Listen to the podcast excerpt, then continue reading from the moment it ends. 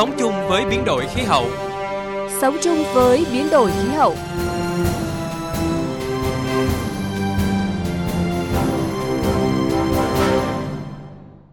Biên tập viên Minh Khánh và Quang Huy xin kính chào quý vị và các bạn. Rất vui được đồng hành cùng quý vị và các bạn trong chương trình Sống chung với biến đổi khí hậu. Chương trình hôm nay sẽ có những nội dung chính sau.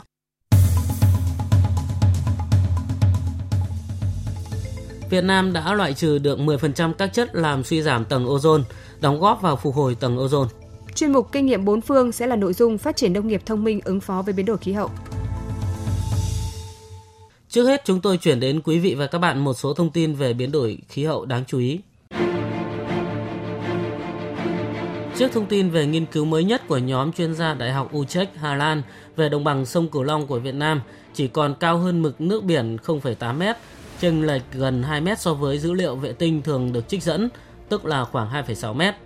Bà Huỳnh Thị Lan Hương, Phó Viện trưởng Viện Khoa học Khí tượng Thủy văn và Biến đổi Khí hậu Bộ Tài nguyên và Môi trường cho rằng thông tin này chỉ có ý nghĩa về mặt khoa học. Tuy nhiên, các cơ quan địa phương khi đánh giá nguy cơ ngập do nước biển dâng cần sử dụng số liệu chính thức do Bộ Tài nguyên Môi trường công bố.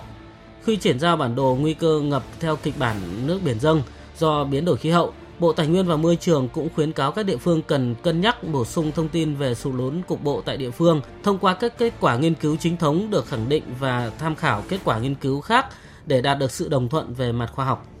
Sở Văn hóa Thể thao và Du lịch tỉnh Đồng Nai đã phối hợp với Trung tâm Công nghệ và Quản lý môi trường thành phố Hồ Chí Minh xây dựng dự án xây dựng và triển khai kế hoạch hành động ứng phó với biến đổi khí hậu của Sở Văn hóa Thể thao và Du lịch giai đoạn 2013-2015 tầm nhìn đến năm 2020.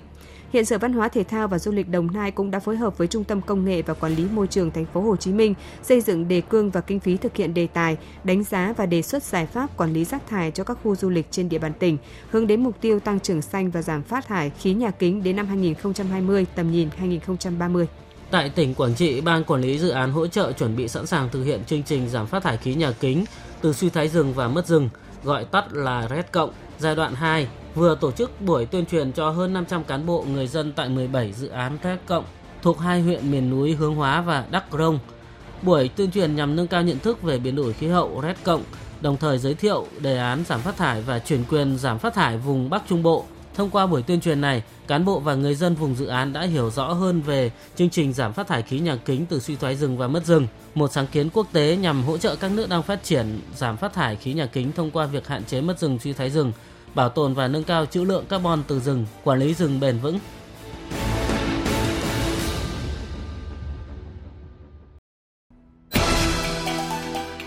Sống chung với biến đổi khí hậu,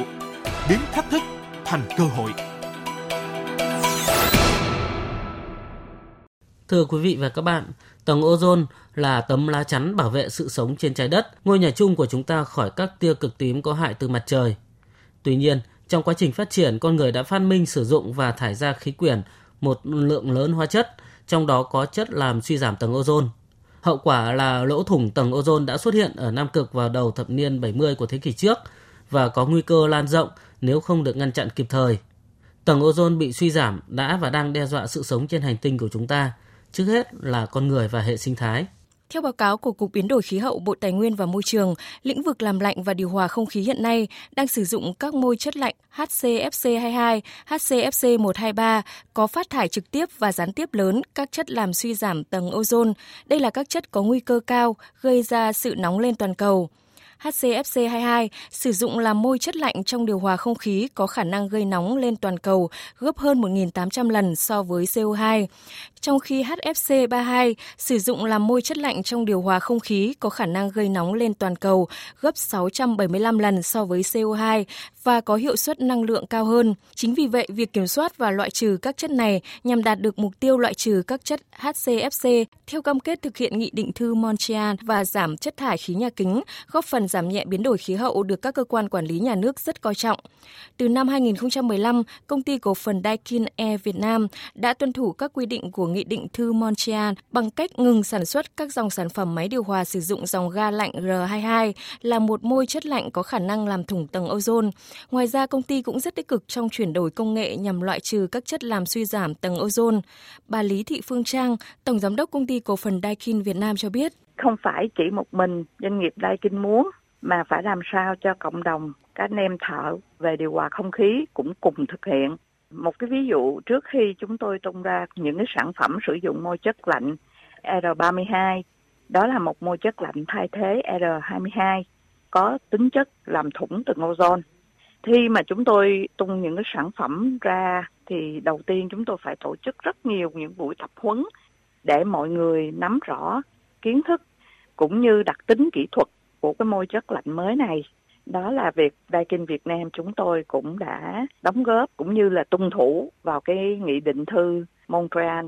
theo đánh giá, loại trừ các chất HFC sẽ giúp giảm phát thải hàng triệu tấn CO2 ở Việt Nam, giúp giảm nhẹ phát thải khí nhà kính. Các doanh nghiệp sử dụng HFC sẽ chuyển đổi sang sử dụng công nghệ có hiệu suất cao hơn, nhờ đó giúp giảm phát thải gián tiếp CO2. Việt Nam tham gia loại trừ các chất HFC là phù hợp với xu thế chung của thế giới, đồng thời phù hợp với định hướng chiến lược của Việt Nam, coi vấn đề biến đổi khí hậu là vấn đề cần ưu tiên giải quyết.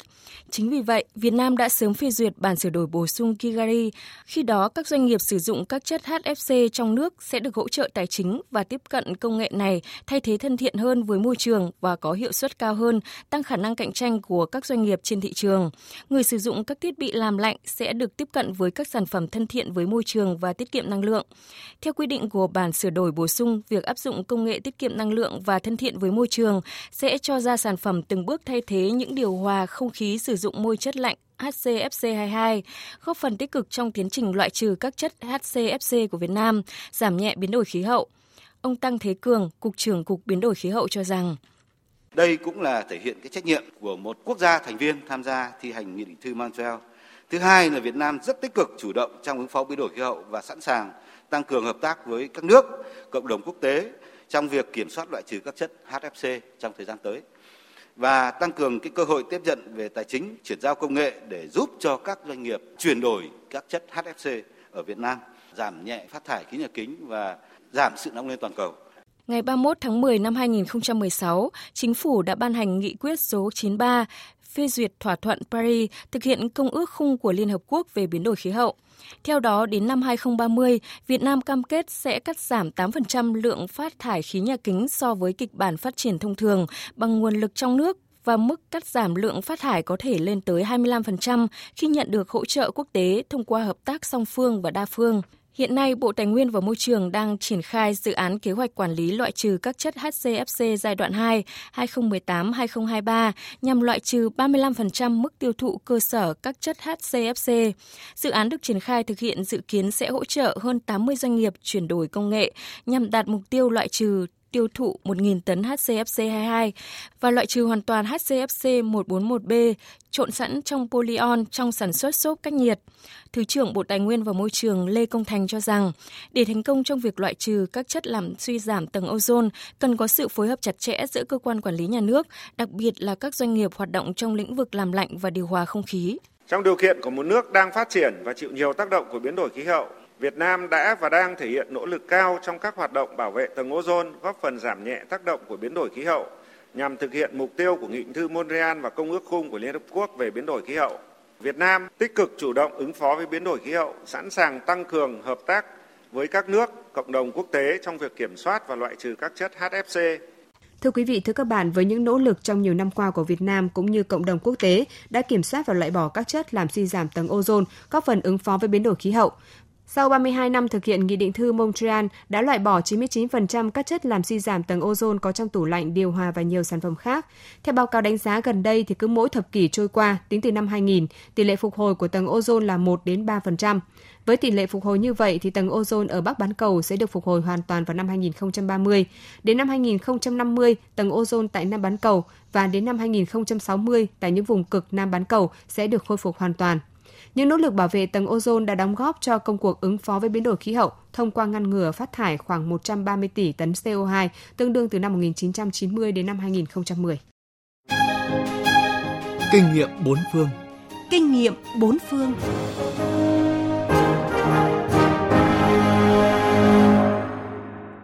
Thưa quý vị và các bạn, nông nghiệp là ngành phát thải khí nhà kính lớn thứ hai sau ngành năng lượng, chiếm 38,9% tổng lượng khí thải nhà kính, góp phần gây nên biến đổi khí hậu. Vì vậy, để giảm phát thải khí nhà kính trong ngành nông nghiệp, Việt Nam đã và đang triển khai ứng dụng nông nghiệp thông minh để giải quyết các bài toán ứng phó với biến đổi khí hậu, đảm bảo an ninh lương thực quốc gia, tăng trưởng xanh và sản xuất nông nghiệp bền vững. Theo định nghĩa thì nông nghiệp thông minh có thể hiểu là nền nông nghiệp ứng dụng công nghệ cao, công nghệ sản xuất, bảo quản sản phẩm an toàn, công nghệ quản lý, nhận diện sản phẩm theo chuỗi giá trị, gắn với hệ thống trí tuệ nhân tạo. Mặc dù đã được quan tâm đầu tư phát triển nhưng việc áp dụng nông nghiệp thông minh tại các địa phương hiện vẫn tồn tại nhiều hạn chế, cản trở không nhỏ đến mục tiêu nhân rộng mô hình. Thực tế tại đồng bằng sông Cửu Long, khu vực sản xuất nông nghiệp lớn nhất cả nước hiện nay, khâu yếu kém nhất về khoa học công nghệ được chỉ ra cho cả ba lĩnh vực trồng trọt, chăn nuôi và thủy sản là giống, thức ăn và chế biến sâu. Đây là một bất lợi lớn khi hàng hóa sản xuất ở khu vực này đang hướng đến mục tiêu đẩy mạnh xuất khẩu. Tiến sĩ Đặng Kim Khôi, Viện Nghiên cứu Thị trường và Thể chế Nông nghiệp, Học viện Nông nghiệp Việt Nam cho biết. Ở đây là sẽ phải lựa chọn dựa trên điều kiện sản xuất của từng cái tiểu vùng một, cái năng lực sản xuất làm sao những cái vùng đấy có thể tích lũy được những quy mô lớn rồi là có cái thị trường tiếp đến là xây dựng cái chuỗi giá trị thì phải tổ chức ngành hàng như thế nào xây dựng cơ sở hạ tầng các cái dịch vụ phụ trợ logistics các tiêu chuẩn kỹ thuật hoạt động giá trị gia tăng và đặc biệt là vấn đề tiếp cận thị trường nghiên cứu thị trường như thế nào, khi mà trong bối cảnh hiện nay chúng ta phụ thuộc rất nhiều vào thị trường của Trung Quốc. Chiến tranh thương mại giữa Trung Quốc và Mỹ ngày càng phức tạp như thế. Chúng ta cần phải có những cái sử dụng, ứng dụng những công nghệ cao này để mà dự báo, tính toán, nghiên cứu về cái thị trường cả trong nước và quốc tế theo dự báo, cách mạng khoa học kỹ thuật hiện đại nhất là cuộc cách mạng công nghiệp 4.0 sẽ tạo ra các công nghệ hoàn toàn mới là động lực thúc đẩy cho sản xuất nông nghiệp phát triển theo chiều sâu, không chỉ giúp giảm tiêu hao năng lượng và nguyên liệu, giảm tác hại cho môi trường mà còn nâng cao chất lượng sản phẩm và dịch vụ, thúc đẩy mạnh mẽ sự phát triển của sản xuất. Đây cũng được xem là chìa khóa giải bài toán thích ứng, biến bất lợi thành thuận lợi trước những tác động của biến đổi khí hậu đang có xu hướng ảnh hưởng tiêu cực đến sản xuất nông nghiệp bà Nguyễn Thị Thanh Thủy, vụ trưởng vụ khoa học công nghệ và môi trường, Bộ Nông nghiệp và Phát triển nông thôn cho rằng sản xuất hiện đại sẽ khó thành công hoặc bền vững nếu không có những liên kết cần thiết và chặt chẽ giữa nhà nước, nhà khoa học, giới thu mua, nhà doanh nghiệp với chính người sản xuất là nhà nông. Cái quan trọng nhất là làm sao để các tỉnh xác định được những cái sản phẩm lợi thế phù hợp với lợi thế để từ đó chúng ta tính toán xác định để làm sao chúng ta đưa được cái sản phẩm theo chuỗi là công nghệ hiện đại hay là công nghệ nhà kính nhà lưới trong mỗi sản phẩm chúng ta cần xác định theo chuỗi những công đoạn nào những sản phẩm nào và cần những công nghệ gì Nhận thức được tầm quan trọng và tác động tích cực của nông nghiệp thông minh đối với sự phát triển bền vững, thời gian qua các bộ ngành địa phương đã có những chủ trương chính sách thúc đẩy và triển khai thực hiện nông nghiệp thông minh tại nhiều tỉnh thành phố trên cả nước. Nhiều mô hình đã góp phần nâng cao năng suất sản lượng, nâng cao thu nhập cho nông dân và góp phần đảm bảo an ninh lương thực trong bối cảnh biến đổi khí hậu. Điển hình như mô hình canh tác lúa 1,6 giảm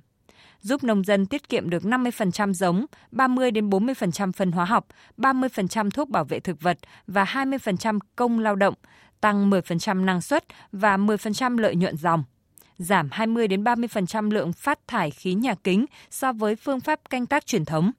hay quy trình tưới nhỏ giọt, tưới ướt, khô, sen kẽ được điều khiển bằng mắt thông minh, mô hình làm phẳng mặt ruộng bằng công nghệ laser, ứng dụng tại một số địa phương đồng bằng sông Cửu Long và các địa phương khác trong cả nước. Ông Trần Văn Tùng, Thứ trưởng Bộ Khoa học và Công nghệ nhận định.